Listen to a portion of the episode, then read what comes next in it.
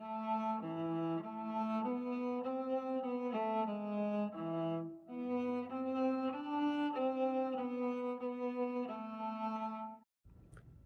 Crux of the Matter, episode 59 Church Politics.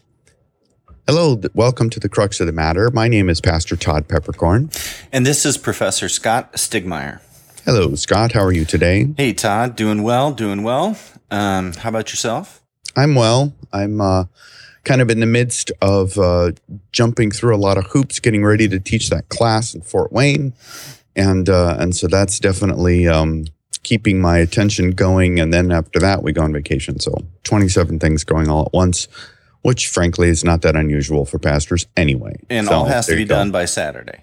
And it all has to be done by Saturday. Exactly. Yeah.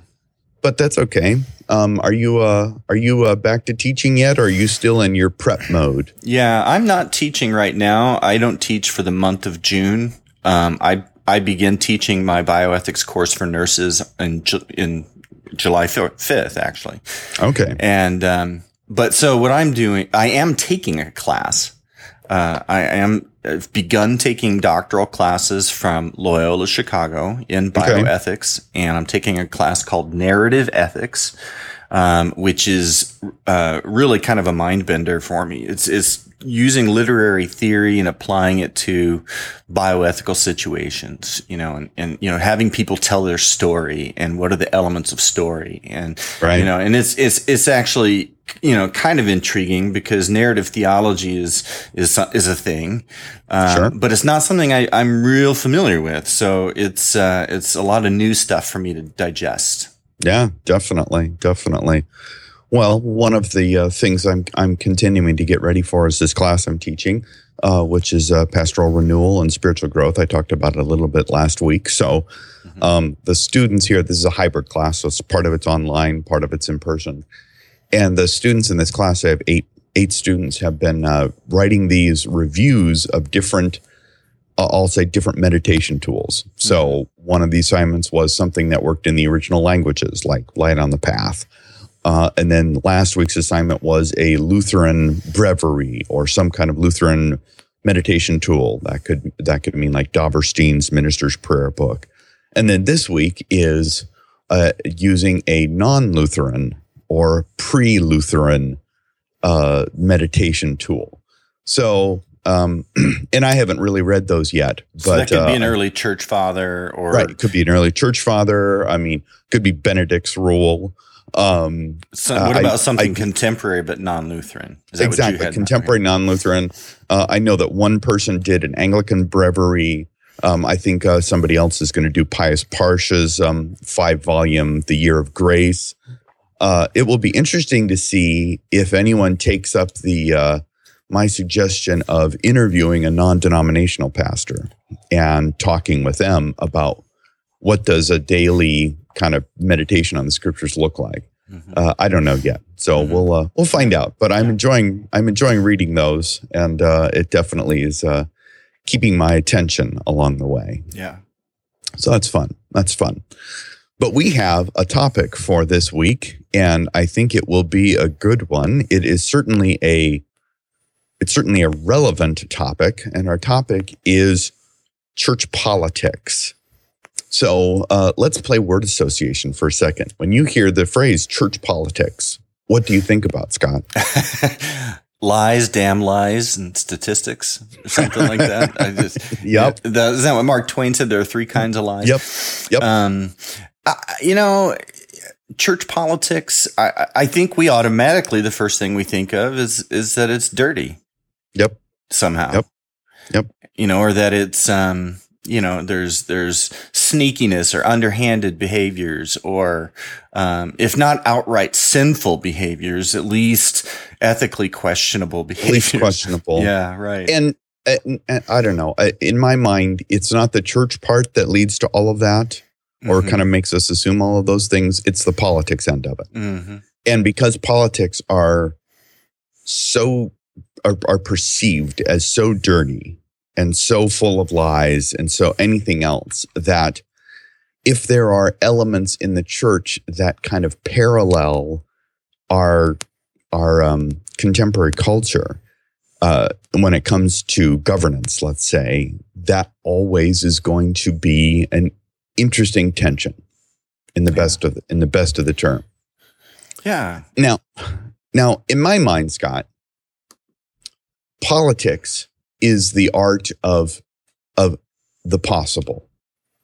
Politics is is figuring out how people with lots of different viewpoints and lots of different ways of doing things come to an agreement on what to do and then how to do it.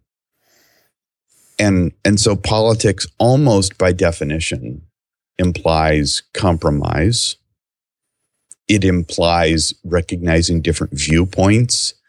It invi- it involves um, lots of these sort of things. And I think in my mind, tell me if I'm crazy on this. And I think that the challenge there is that when it comes to the church, because we're so used to thinking in very, very concrete terms uh, about the, you know, the the truth of the scriptures, of the gospel, and, that these things are not compromisable. These things are not something that you can just say, all right, well, how about we have Jesus does 98.7% of our salvation and you can get 1.3% on your own? Well, no. Semi Pelagianism. Exactly. And so the, the mere concept of politics almost smacks of false doctrine because it implies compromise, at least in my mind. And yet at the same time, not everything that happens in the church is a strictly theological matter not in my mind. No no. No i think i mean in fact i think sometimes people get confused on that. I've had people tell me you know i might be talking about what i consider a theological subject like women's ordination sure and so I've had actually I've had someone say to me, "Oh, you know, that's just church politics." It's like, well, no, I mean, it has political implications. Sure. But, we're actually I'm actually wanting to discuss with the, with you what the Word of God teaches. That's not politics. It's, right. It can be a way to dismiss an issue, a touchy issue as well. Anything. Uh-huh. Anything. Yeah, yeah, absolutely. And if I look at it, I look at the history of the church and you you read any kind of accurate history of the church, the church has engaged in politics from the very very beginning because mm-hmm. the church is made of human beings, and and human beings um, are first of all are sinners, but human beings also can can actually have different ways of doing things, neither of which may be wrong. So what happens if you know, just speak, thinking very concretely, what happens if you want to send a, a missionary to the Philippines or to Uganda? How do you make that decision? You can only send one. Right. Well, right. you're going to have some people that want to do the one way. Right. And some people want to do the other way. Right. Right. And so somehow or another, you mm-hmm. have to come up with some methodology right. for making a, that decision. This is true at the local level all the way up to at the national level. And um, I mean, obviously, a part of the reason why I'm thinking about this, Scott, is that in our church body, our synodical convention's coming up in a month. Uh, our uh, presidential election is coming up in a few days. Um, and I don't, and I don't really want to talk about those things in in concreto right now. Maybe we can later. I don't know. Um, but but the the concept of saying that there is church politics, uh, I I find um, I find that there are many many people that would just dismiss any kind of politicking, let's mm, say, yeah. as inherently evil. I agree. And yeah, yeah. And, there's. And can it be evil? Yup, absolutely. But what do we mean when we say politicking? And again, I think this is a, this is true at the local level, at the congregational level, all the way up the chain, across across the board. And I, I don't know. It it bugs me that an entire category is simply dismissed uh, with uh, with a word, politics or politicking. Mm-hmm. Um, and maybe that's just my own. Uh, maybe that's my own issue. I'm not sure, but uh, but I do I do wonder, Scott. Sometimes if we if we operate under a um, under this kind of crazy notion that because we're talking about the church and because we're going to pray for something and because um, and because we're all Christians, then there will be no disagreements, or or everything will be an all or nothing. Everything yeah. will either be, you know, well, you are either with me or you're going to hell, mm-hmm. essentially. Yeah. And neither of those are true. That's not how human beings work. No. And that's not how the church has ever functioned. Not that I'm aware of, at least. Well, I, you know, I know at the congregational levels where it, re- you know, for a pastor, this is where it really, you know, hits the heart and, you know, hits home, hits the quick. Um, yep. but you know, even decisions about, you know, what kind of remodeling you're going to do, um, what sort of, um, you know, staff person you need to call, uh, how to balance the budget. You know, these are going to require persuasion you right. Know, it's going to require one person or one group of people persuading others. And, um, you know, this can, this, that's politics. I mean, that's, and, and not in a bad way. Right. I, I, don't, I don't mean it as a bad thing. Where it gets bad is where there's where there's deception and where there's character assassination. Right. Um, you know that this person is is crazy or this person is um, boy, if you only, you know, the innuendo, if you only knew what, you know, what this guy, you know, you know, there's just the way we color things, the way we frame things. Um, that's where we sin. Right. And so if we say, um, slander is, is evil. Yeah. Okay. So lying about another person, hurting their reputation, uh, you know, I'm not going to go through the catechism here taking a truth and using it in order to hurt a person.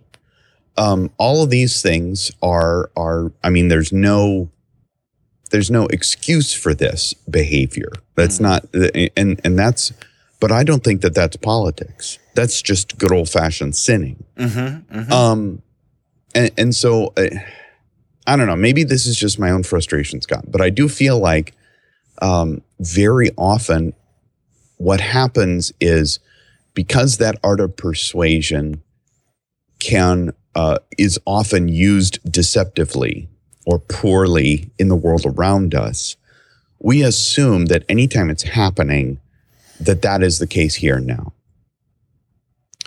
And that's um, and that's a difficulty because what that means is is that anybody that therefore is involved in that in any way must be dirty, evil. Yeah. I don't know something um, and and it uh, and it bothers me now. Just thinking about things at a, at a local level for a minute. Um, in my mind, when I when I see a, a, a topic or an issue that looks like it is going to be controversial in my congregation, and again, uh, we're not talking about a, a, a, kind of a straight up and down theological issue, although even there, sometimes mm-hmm. this applies. Mm-hmm. Um, if that is the case, um, uh, one of my kind of basic premises is no hidden agendas. If my goal is to is to do something and and it may be 10 years down the road or if i believe as the pastor of a congregation that we should do this and not that, then I think that I owe it to the congregation to be straightforward about that. Mm-hmm.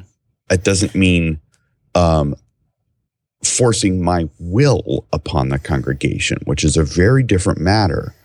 But if I say, this is something that I believe would benefit the gospel in this place, and that this is a good practice, I'm not saying, and I think we should start this next week. Um, what I'm saying is, I think that this is a good practice and it would benefit the gospel because if people get used to a pastor who simply speaks the truth and and doesn't doesn't feel like he has to always kind of decide, well, is this going to be politically advantageous or not? Mm-hmm. Um, that's that that is going to set your relationship with the congregation up as it's going to it's going to build trust because even if people disagree with you or dislike what you're saying mm-hmm. it's going to be clear on what you're saying and and what you believe um eh, that has served me pretty well i have not always practiced that to be fair and that has definitely bitten me in the past but um, being being sneaky is rarely a beneficial thing in the church. Well, and the hard part, you know, you say no hidden agendas, and I, I really think that's a got to be a bedrock, right? You know, that's got to yep. be just. Yep. But even our own minds are are of two sorts. You know, I mean, sure. even in your own mind, you know, it, you you might you might not be aware of your motives. you know, you, sure. you, know, uh, you may not be fully aware of all of the motivations that are driving you for saying what you're saying. Um, and that's just, that's just human fallenness, uh, yep. the fallen human nature. Yep. Um, and you know that's why you know this has to grace has to prevail. We have to have a culture that is permeated with grace and absolution. Yeah, absolutely. And building that culture in a congregation where you can actually learn how to disagree with one another, but disagree as a family, not as, okay, because you're on the other side of this, you're now my enemy and I am to destroy you. Right. Ultimately, that is not a healthy thing. That's no. not helpful. Um, sure tempting. And and I know for me, one of the hardest lessons to learn as a pastor and you would think this would be obvious, but I don't think it is. One of the hardest lessons to learn as a pastor is simply to recognize my people are never, ever my enemy. Even if what somebody is saying is absolutely dead wrong and contrary to the gospel, they are not the, the enemy. enemy. Right. There's only one enemy, mm-hmm. and that's Satan and everything that flows from him and the and even if somebody is is deceived and is and is participating in Satan's lies, that does not make them the enemy. Um, and man, if, somehow or another, we got to get that. We kind of have to recover that, but that also means we have to recover a robustness in our language and a willingness to actually kind of speak and recognize you know, I can think that somebody's full of baloney, and that doesn't mean that I think they're going to hell. No. Just means I think they're full of baloney, that they're right. wrong on something. Right. right. They're wrong, or they maybe are immature in a sure in, in, a certain way you know right. or don't see the whole picture don't see the whole picture or maybe i don't see the whole picture maybe right. i need to be instructed and and this is i'm part i'm the problem right you know, that's as you know i mean that's fair to say yeah. Um, yeah. I mean, I think there are, of course, times when people, you know, I, am not speaking out of experience with this, but I think there are times when people, um, you know, become, make themselves, not, not that they become my enemy, but that I become their enemy, you know? Sure. Um, you know, that, oh, yeah. That, that, happens plenty, uh, for, yep. for most pastors. Yeah. Well, and, and and hatred is a powerful thing. Mm-hmm. Well, we just did that verse in Ephesians be angry and do not sin. Do not let the sun go down on your wrath, nor give place to the devil. Um, and that, that picture of people, uh, and pastors included, of course, um, we, we, we fall into winners and losers. We fall into this, this pattern of, of, of confrontation and of antagonism very, very quickly. And, uh, but we're not often able to separate the antagonism from the, uh, uh, from the person that I, that again, that I can mm-hmm. disagree with someone. Mm-hmm. And I can even say, I don't think that this person is best for this position. Right. Because of this, that, and the other thing. That's not, that's not somehow inherently evil to say that. Mm-mm. Um, Mm-mm. I, uh, you know, I mean, and that has lots of implications. I think about that, for example, um, every once in a while when you're when a congregation is calling a pastor, and I know we talked about this early on. Uh, is it okay for a pastor to do interviews with the congregation? Well, there are all kinds of different church polity questions behind that. Our in our church, in our in our synod, uh, that's allowed, um, but many pastors don't like it, and I can under, and I can appreciate and I can respect that. Uh, if I'm a congregation, I absolutely want to interview the person who's being the pastor. In fact, I would scream bloody murder if I wasn't allowed to actually interview a candidate because I want to know what this person is actually like. Yeah. Not just how do they look on a piece of paper. Um, and so at some point, you're going to say, I believe that it's this person and not that person. Uh, that that you're going to make a choice and that those choices are based on actual reasons and not simply based on emotions or or anything else. So I, I don't know. I feel like um, as a church body, we have a lot to learn still about this process. And, and frankly, I think a lot of it kind of comes down to pietism that we want to believe that, that every, because everyone has the exact same theology, that we should never actually have to have any kind of church politics. Yeah, I, I, I haven't really run into to it expressed that way. Uh, no, know, where someone is, is, but you know, I mean, like I said, what I seem to find is where where people will will will label something as politics when it may be political, but they they mean it as just a way to dismiss the issue. Right. Right. Um, because it's politics, that means that one person or one group of people have some sort of special interest that that may not that maybe you don't know the whole story of. And yeah, yeah I, yeah. I understand. Yeah. Yeah. I, I mean, I, and I, I, having been a pastor in a congregation for a number of years, you know, you, you can't get very far. You can't go very long without, um, congregational decisions needing to be made. And, right. um, and again, that's where, that's where politicking comes in. You're going to be talking to people. You, you know, you're going to follow the constitution. You're going to follow Robert's rules. You're not going to do anything underhanded, but you also want to persuade the leaders of the congregation, at least to, you know, to, to, to understand your perspective if you have sure. a particular sure. goal in mind. That's what leadership and is. That's what leadership is. that's is. what leadership is. And, to, and to, an extent, that's what a pastor is. Yeah. I know. I agree. And, and I think how to move that up the chain, if you will, at the, in the, in the church is a very difficult thing because the farther away that you get from individuals or issues or circumstances, um, the the easier it is to dismiss someone or mm. something as you know some sort of Oliver Stone conspiracy. Mm-hmm, you know, sure. because I'm uh, uh, you know just I I got in the mail I don't remember a week or two ago the synopses of all of the people that are up for elections at our church body. And I mean, and I'm looking at all of these names and all these people. And I mean, I've been in the synod long enough to recognize half the names, maybe, mm-hmm. maybe 60, 70% at most but I don't know all of them.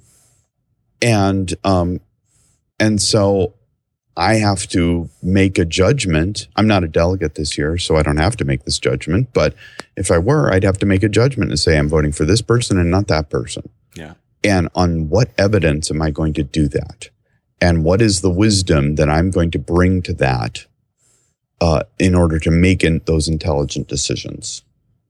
And that's and, and that's where if my answer is I'm going to close my eyes and I'm going to pray and I'm going to hold out my finger until it lands on the button and I don't know which button it's going to land on, that's not wisdom. I mean, it, this is if if we were using a I know casting lots process for for appointing an apostle like Matthias, yeah, that would be fine. Um, but um, but we're not, and we don't. And uh, whether we should, I suppose, is a different question, but we don't. And so I have to use the wisdom that God has given me and gather information, whatever means is is uh, honest and reasonable. I don't know. That's yeah. just a rant on my part that yeah. it bothers me because I, I, do hear people saying essentially, "Oh, you know, that's church politics," therefore and that, and therefore it's all evil or it's all irrelevant. Mm-hmm. And somewhere there has to be a way of actually talking with people with whom I disagree and not um, and not and not turning them into the devil. Mm-hmm. There's got to be. There is. I mean, and we do it every day in our families, in our congregations, at life. Why would that be any different when we're talking about speaking with fellow pastors or speaking with, um, you know, whether you're talking about at a Winkel, at a local circuit at level, or all the way up to the National Synod? Um, but uh, but that is not an easy task. That's for no. sure, my friend. Well, we we we we rightly recognize that there are lots of that there are big issues at stake with yep. a with a synod convention where officers are elected, boards are elected, um, strategies are selected, right. and um, a lot's at stake. You know, I mean, I I used to say even in my congregation, you know, I used to say, look, passing the budget is a spiritual issue. You know, I mean, yep. how we allocate our funds, something as mundane as that, right? Something yep. as mundane as, ha- okay, we have to allocate our money. Um, this is a spiritual issue. You know, if we're doing it wisely, you know, we should, we should look at these things as, hugely important and, and about the kingdom of God. And, you know, but, but we can, I'm with you. I mean, we can do that without demonizing the, the other person who might, might see things slightly differently.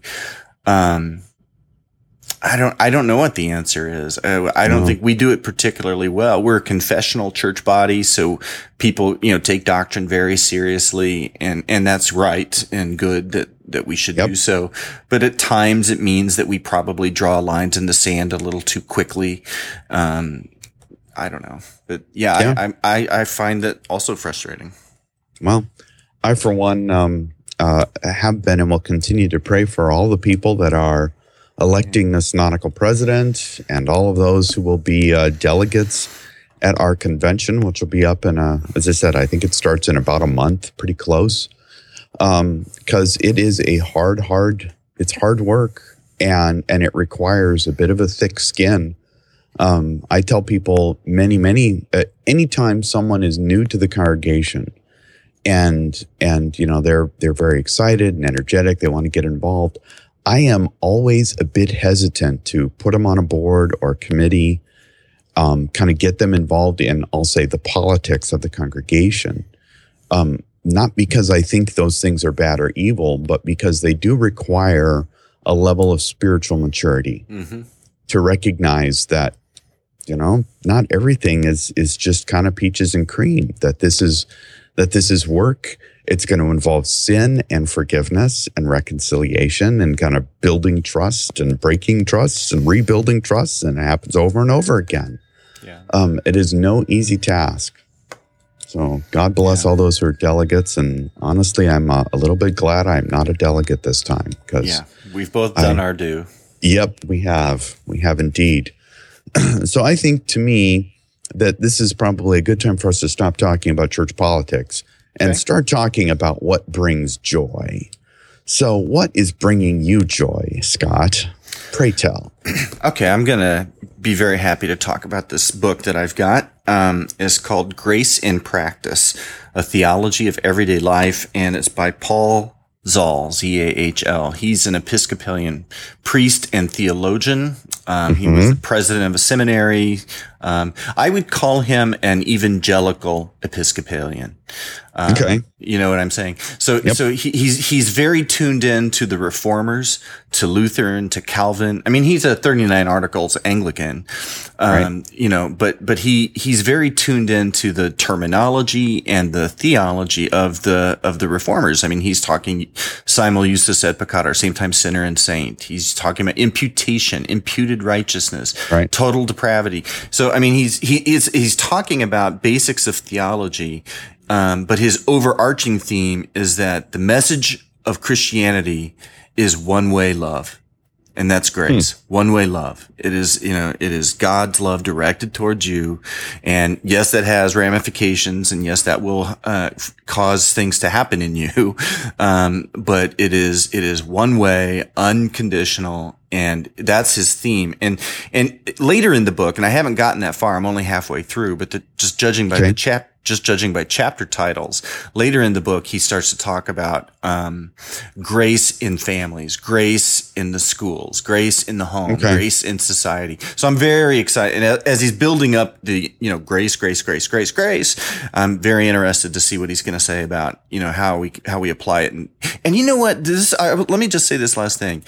I this is a great book for for theology nerd because um, while you may not, as if you're a Lutheran or if you're an Anglican, you may not agree with everything he says, but um, you got to give it to the guy. He's got a really clever way of speaking. He, mm. It's it's it's fresh.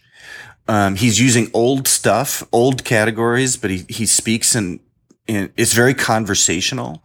Um, right you know, there's another book I'm reading, which I won't name, but that's trying to do this from a Lutheran standpoint, and I don't think does it as well, frankly. Yeah. Um, and so, anyway, grace in practice, a theology of everyday life. It's it's at least even if we don't agree with everything in it, um, he's got some real powerful um, ways of putting words together to describe what we you know what we do confess as Lutherans. Hmm. Interesting. Yeah. Very interesting. And you're uh, and you're your pick, of course, changed my pick again. Oh, oh no! Thanks, uh, thanks a lot. You're always messing up my picks. I didn't um, to. But that's a. no, I'm just kidding. Um, the the book that I'm gonna that I'm gonna pick is a is a book that I am reading in connection with um, in connection with my studies for this uh, for this class I'm taking. I've got a, it's basically an orientation class that I'm that I'm taking at Aquinas Institute of Theology. Um, but uh, but the name of the book is The Preaching Life hmm. by Barbara Brown Taylor. Okay, got it. And it, it's a very interesting book. Uh, for a number of reasons. Um, first of all, it is it take it has taken me out of my kind of my normal comfort zone, I'll say. Um, and and that's okay. Uh, the the the author is an Episcopalian priest, and essentially, about the first half of the book is kind of looking at what how did you come to the point of being a preacher? What does it mm-hmm. mean to be a preacher? Is that a vocation? Um, is this a what does it mean to see yourself as a preacher and how does that change how you look at the world? Which I think is a fascinating, fascinating question. Uh, so, uh, so there's lots of, um, so there's lots of kind of avenues to go down that. There's a discussion, for example, about uh, an inner call versus an external call that, um, that I can understand her perspective on it. Um, we have a, a, at least in my observation, we are uh, pretty skeptical of inner call language. That that's that that's just not language that that Lutherans tend to use, um, and and I would suggest shouldn't use. But um, and so that plus there's the whole she's a woman preacher and well, we rightly don't believe in women's ordination so that's a that's a whole thing second half of the book is a bunch of sermons and uh, um and and they are they are mostly maybe entirely uh, New Testament sermons based on the Gospels, pretty close. And and it's kind of a smattering of different uh, of, of different. You know, you got a parable, you got a miracle, so you get kind of a different swath of things. So you get a, a bit of a picture on how she looks at these texts and how to preach them. And um, my initial read of it is that some of them are brilliant hmm. that that some of them she has a brilliant way of of kind of using a, a personal voice in her preaching that is uh, that's very conversational that that I can imagine communicates very very well um, but I don't, I, and I didn't count them out this way, but sometimes I look at that and think, well, that's a beautiful oration. It just has nothing to do with Jesus, okay, or the for, or the forgiveness of sins, uh-huh. or you know, eternal life. I mean, there isn't a lot of resurrection of the body talk. There isn't a lot of sacramental talk. I mean, this is stuff that I would expect as a critique of an Episcopalian. Mm-hmm. Um, but uh, but there is a lot of talk about, um, I'll broadly call them social gospel themes, and uh, which is again not too surprisingly not something I preach on a whole lot. Um, and so it's been a it's been a good exercise for me and kind of stretching my brain to think about what does it mean to have a voice in your preaching? Uh, you know, how do, how does that come across? Um, and and some of those those matters, while at the same time, also having me look at it and say, okay, so what is actually at the core of this sermon? What's at the heart of it, and why should I care? So it's been it, has been a very interesting read. She's a fantastic writer, and that definitely helps. Yeah, but uh, that's the, that's the book. That's neat. You know, I mean, sometimes uh, you know, don't don't flame me for this, but sometimes there is value in looking and seeing what's out there, right? Yep. You know, I mean, this Definitely. is a this is a noteworthy person. Um, I mean, I, I've never read her books, but but I've I've definitely heard her name. I mean, oh she's, yeah, she's written she, dozens of books. So. Right, right. I definitely know who, she, who who this person is, and um, just you know, even though you know, you, like you're saying, you know, there are things you disagree with. I think it's helpful to know what's out there, and and really, there are some pretty talented people um, who may not who may not have everything quite right from our vantage point, but um, you know, that doesn't mean that they're entirely worthless, and, and that knowing what they're saying is entirely right. You know, well, valueless. and I think for me, a part of the reason why I wanted to do this D.Min. and preaching is because I want to explore what the relationship is between content and methodology. Mm-hmm. In in so how we preach, how we present that, how does that actually affect the message, and um, and to ask where do we draw from in kind of in understanding our own methodology? Is it what what is the purpose behind that, and how does that work? So so, uh, so these sort of things are definitely going to be uh, mind stretchers for me, but that's a good thing. So mm-hmm. uh, I've en- I've enjoyed it very much. Great. Awesome. Yeah. So, anything else uh, for our dear listeners, my friend? No, no, no, nothing new. Uh, nothing just, new. No. Thanks for listening. Give us yeah. a shout out. Yep, absolutely. You can find the show notes at thecruxofthematter.net slash podcast slash 59. Uh, I'm frankly not entirely sure how consistent our release schedule is going to be over the next uh, month or two. We, between vacations and these classes that we're taking and stuff, we may be a little bit more sporadic than usual, but we will, uh, we will get them out as often as we can. That's for sure.